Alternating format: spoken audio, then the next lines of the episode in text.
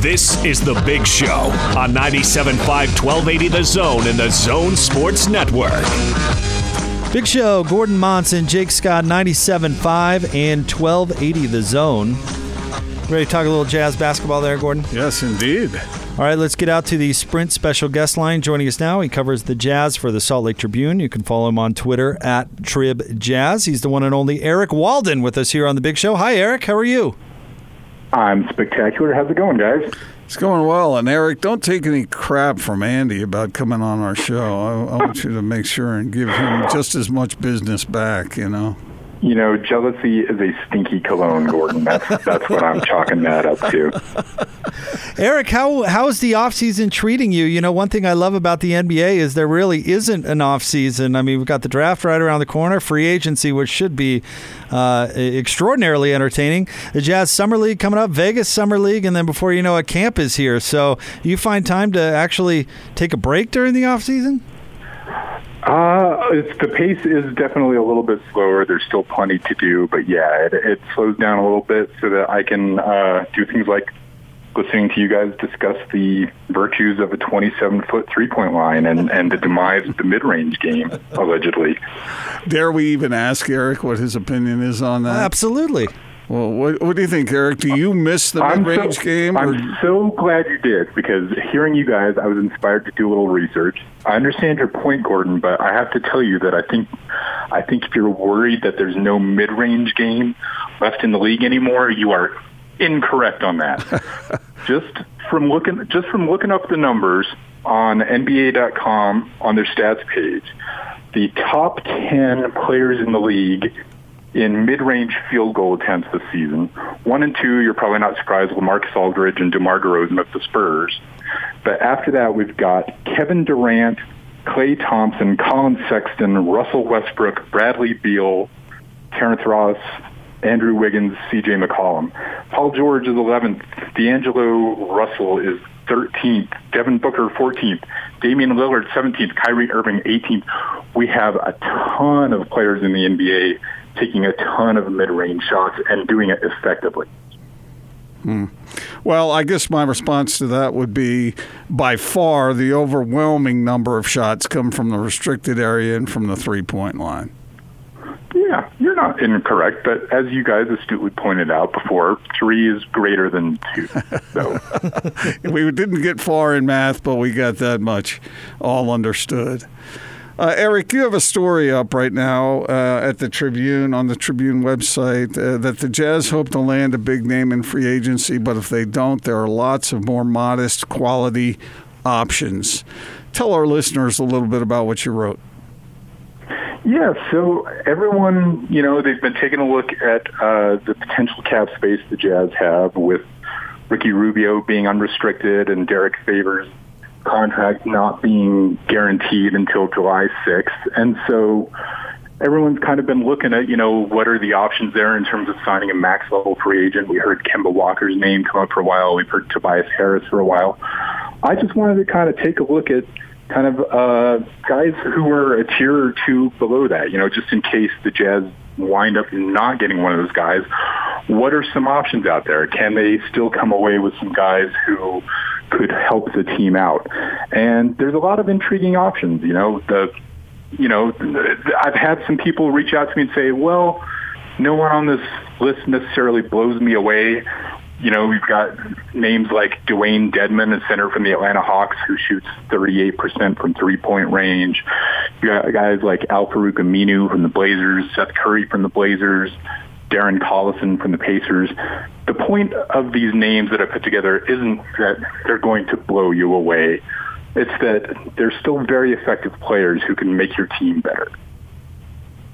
Eric Walden with us from the Salt Lake Tribune, 97.5 and 1280 The Zone.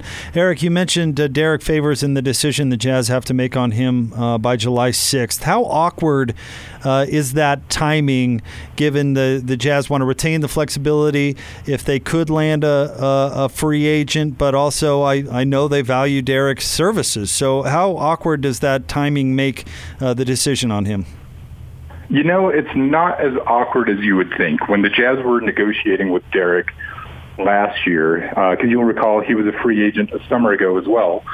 they basically had come up with kind of a figure that they were comfortable with, and you know they're going back and forth, and they wound up kind of mutually settling upon this option where Derrick would, you know, willingly kind of put that second year guarantee, take it a little bit down the road to give the team the option of doing this in exchange for getting a little bit of more guaranteed salary than he would get from someone else.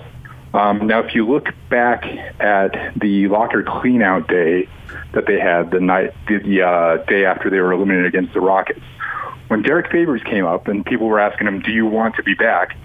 He did speak, you know, about how much he enjoyed the Jazz and how much he liked it here, but he also said the, his main priority was for. He said, "I need my deal picked up." He didn't phrase it as, "I definitely need to be back in Utah." he said, I need my deal picked up. Now, that could mean the Jazz decide that, you know, they're not going to get one of these max level guys. They pick up Fave's contract for the second year. And then who knows what happens from there, you know? It doesn't necessarily mean that from that point on he remains in Utah. He could be packaged as part of the deal after that going somewhere else for someone like, you know, Mike Conley, for instance. Who knows? There's lots of options. Eric, we might not know the the true individual names of players the Jazz are capable of of uh, reeling in during the offseason, but what kind of player do you think they most need? You studied every game this year. What's lacking? Well, what they really need are uh, two things. I would say they need some guys who can be playmakers, who can kind of do a little bit more with the ball. Um, you know, they had Ricky Rubio who did that. They had Donovan Mitchell who did that. And given how often uh, Ricky Rubio was not in the lineup, you saw like numerous instances where the Jazz were missing all three main point guards, and then Donovan is thrust into this unfamiliar role of having to run the offense. And really, there were just too many instances where if Donovan wasn't capable of doing something, you had a bunch of guys who were just kind of standing around waiting for a kick out pass. Uh, so that's one big thing. And then the second big thing is bringing in more shooters. You heard Dennis Lindsey himself say, we need some sharpshooters at whatever position we can get them. Uh, the thing is, once those guys got the ball and fired it up, they weren't, you know, they were they were a lot more prolific from three point range this year. They weren't necessarily that much more efficient at it. So they need guys, you know, like it or not, it, it, it's a component of the game at this point. And so you need guys who can bury those at a higher rate than what they had last year. Who are some of the best shooters? I'll put you on the spot here. I don't know, Jake, maybe you know the answer to this, but who are some of the best shooters that may not have star level names who can really fill it up? Who the Jazz might have a shot at, at luring in? Oh yeah, that is putting me on the spot. Are you talking about guys who are free agents or potential trade targets? Yeah, Both? yeah. I guess either one. Uh, I guess it's hard to know who the targets are trade wise, but I mean, are there uh, who? Jake, do you know who's available? I mean, who, I, can, who can f- fill it up? My mind goes right to Bogdanovic from oh. Indiana. I don't know what Eric thinks about uh, him, but he's kind of the first name that pops up in my mind. Or of course, you know, you look at Danny Green with uh, with Toronto. Yeah, we saw that last night. Yeah, those are uh, those are two excellent names. Jake Bojan Bogdanovic is an unrestricted free agent.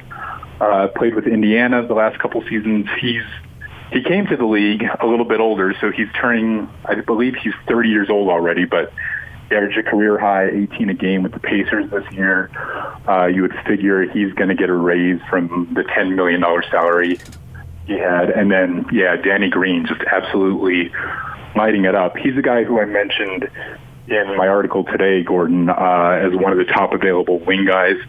Six foot six, three and D type guy, really good defender. And yeah, if you watch last night's game, you know that he's deadly from three point range. I think he shot 45% from deep this season for Toronto. Wow. How about you mentioned his age uh, or the ages of some of, Bojanovic? Bogdanovic. Uh, do you do you think that matters at this point with the the developing core of uh, of Donovan and Rudy? Does it, it would getting older players help or hurt? Do they all have to sort of grow up together? You know, I don't know that it's a huge factor at this point. I mean, that's the thing. You look at uh, the guy who they were trying to acquire mid-season, Mike Conley. He's a little bit older. He's in his 30s. So he doesn't have to be someone necessarily on the same age range as as the main core they've got already. I don't know that they would hate it if that happened, um, just because you know that that gives everyone kind of a chance to grow together going forward in years past this coming one. But I think at this point, honestly, just given that Rudy is due for a big raise coming up, Donovan is due for a big raise coming up, you've got the financial wherewithal this summer to really add a key player who can augment the team's talent level. And so whoever that happens to be, you know, what, however old they happen to be, I think you got to take that chance. Eric, we get so focused on, on free agency. Let's talk about uh, trades for a second in the draft. And I'm sure you don't have, uh, uh, you know, uh, uh, sources to report the Jazz are going to make a trade or anything by that. But do you, does your gut tell you whether uh, you think the Jazz might be actively shopping their first round pick or actively looking to make a move on draft night? I don't know if they're actively looking at it. I think that it's a definite possibility. You know, it's it's such a bizarre draft this year because I don't know how much attention you guys pay to the mock drafts, but uh, there's a lot of guys who you see mocked to the Jazz, and in one mock draft you see a name at 23 with their first round pick, and with another mock draft you see the same name attributed to uh, their 53rd pick in the second round. So it really is kind of that type of draft this year. Walt Perrin, the team's uh, VP of player personnel, who's the guy who kind of oversees all their draft workouts, made a comment a week or two ago that this draft, a lot more than many others, is really kind of all about the eye of the beholder. So I think while there are players who they think can be productive if they wind up keeping the pick, they're certainly not opposed to dealing it if they find the right trade. Eric, what do you make of what's going on in the uh, NBA Finals right now? Obviously, the story has been the, the injuries to the Warriors. Uh, what are you expecting next? Well, so I guess we heard today that Klay Thompson is a go for Game Four, and Kevin Durant is out. So that really kind of makes things interesting. You know, you would have to figure if KD is playing, that makes the Warriors prohibitive favorites again this way, I'm really kind of intrigued to see what happens. You know, Toronto has been really, really a lot more competitive than I thought it was going to be. You know, I wouldn't have been shocked if, you know, this thing had ended in five games in the Warriors' favor before uh, it all started, if you asked me to make a prediction. But now we're kind of a, a little more on even footing. You know, it's for all the people out there who are upset about Kevin Durant joining the Warriors years ago saying, here's one of the top three, four players in the league piling on to a team that was 73 and 9 and came within seconds of winning back-to-back titles. Now all of a sudden it's leveled out a little bit more. And um, it's really kind of a toss-up at this point. You know, uh, Toronto's playing very well. Once Klay comes back, I expect we'll see Golden State play better than they did last night. Honestly, have no idea how it's going to go from this point. Eric Walden with us from the Salt Lake Tribune, and Eric, I know you've been a coworker of Gordon's for uh, for a while now, and uh, I'm sure you have some behind the scenes interaction that would give our uh, listeners a chuckle. Uh, anything you want to blindside Gordon with now? Uh, you know, Gordon and I have uh, we had we had one little incident way back when, and I promised him I would never reveal that. I'll just I'll just say that the sheriff, the new sheriff, is in town, and leave it at that. I'm Gordon Mossy. Yeah, yeah. Eric made his presence felt pretty early on. I'd say uh, that's uh, that's pretty funny. Now that I look back at it. Uh, one thing I wanted to, to run by you, Eric, is what you thought about the league's action to this uh, minority owner, uh, the, I guess, investor or whatever you want to call him, and his interaction with Kyle Lowry and uh, the, the, the shove and the penalty. Do you think that the penalty fits the crime? You know, so the last I heard is that the penalty is he's kind of indefinitely suspended and prohibited from uh, attending any more games. Is that is that Yeah. where it stands right now? Yep. Well, I thought it was a year. Or was it? Oh, a year and a half million dollars. Yeah, a year, uh, a, a year suspension and a half million dollar fine. Okay, I hadn't seen that update. Uh, honestly, you know, I, I think the guy should have been made to sell his share of the franchise. Um, you know, we saw Commissioner Adam Silver kind of step in when uh, he felt that Donald Sterling had really gone, you know, to to depths unseen before as owner of the Clippers, and he forced Donald Sterling to sell his ownership of the team. This guy obviously not quite as involved with the Warriors, but you can't do what he did. I mean, for all the issues that we've had this season with fan interactions with players, and here in Utah, we're intimately familiar with that. You can't put your hands on a player. You can't shove a player. And what was even the rationale for doing it? You know, because he was chasing a ball and dove in the front row and made a little bit of contact with the guy's wife. Clearly not intentional. To have him, a guy who's an investor in the team, react that way. Honestly, I thought Adam Silver should have stepped in and told uh, the Warriors owners, you need to kick this guy out. You need to take some kind of action and get him out of here. Hmm. Eric, you're doing a terrific job on the Jazz beat, and we really appreciate you making a few minutes to come on with us, man. Thanks so much. My pleasure anytime, guys. Thanks, Eric. Eric Walden covers Jazz for the Salt Lake Tribune and does a terrific job. You want to expand on new sheriffs in town? We want to. You want to get into that? Oh, no need to. It's, No? it's funny. It- It's it's it's fine. He parked in your spot, didn't he? How dare he? I was like, uh, just just asking your coworkers over there at the Trib, just just wondering if there's any good story. You know, I I've got good story Monson stories from the radio side of things. I'm just always curious if there's some good Monson stories from the Trib. Uh, maybe. Uh huh. So yeah, I just I, I just got to ask. Now I'm gonna have to ask him next time I see him off the air what that uh, what that was in reference. To. I think we to. ought to have the open mic suggest what they think this was about. That's a great idea. You guys, you really going to throw gas on a, on a f- on a fire that it was extinguished a long time ago? Oh yeah, one hundred percent. What's gasoline for? Eric says uh, Gordon will remember, uh, and then adds, "There's a new sheriff in town." Yeah. What was Eric talking about? the open mic feature. Go to our Zone Sports Network app, You guys are too much. and you can record up to 15 seconds of audio. Hit send, and it goes right to Austin in the control room. it certainly was nothing that uh, stood in the way of uh, a good relationship. I'll say it that way. But Hmm. if you want to conflagrate it, Is that a that's word? the word.